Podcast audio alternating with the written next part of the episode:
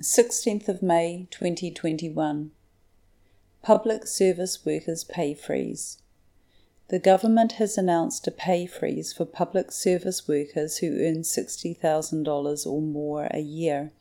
Public service workers are people who are paid by the government. They are teachers, nurses, hospital doctors, police, army, and staff who work in Parliament.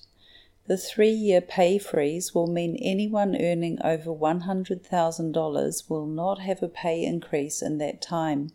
Anyone earning over $60,000 will also get no pay increase for the next three years unless their job changes and involves more difficult work in that period.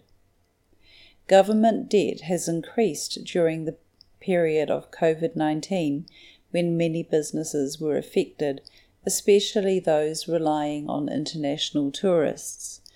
The government provided a wage subsidy during lockdowns so that workers did not lose their jobs.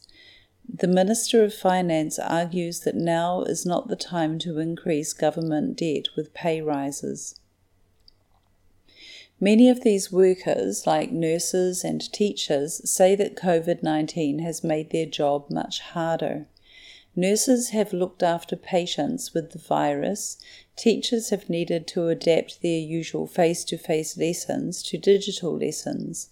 They feel that they should be rewarded for their extra efforts.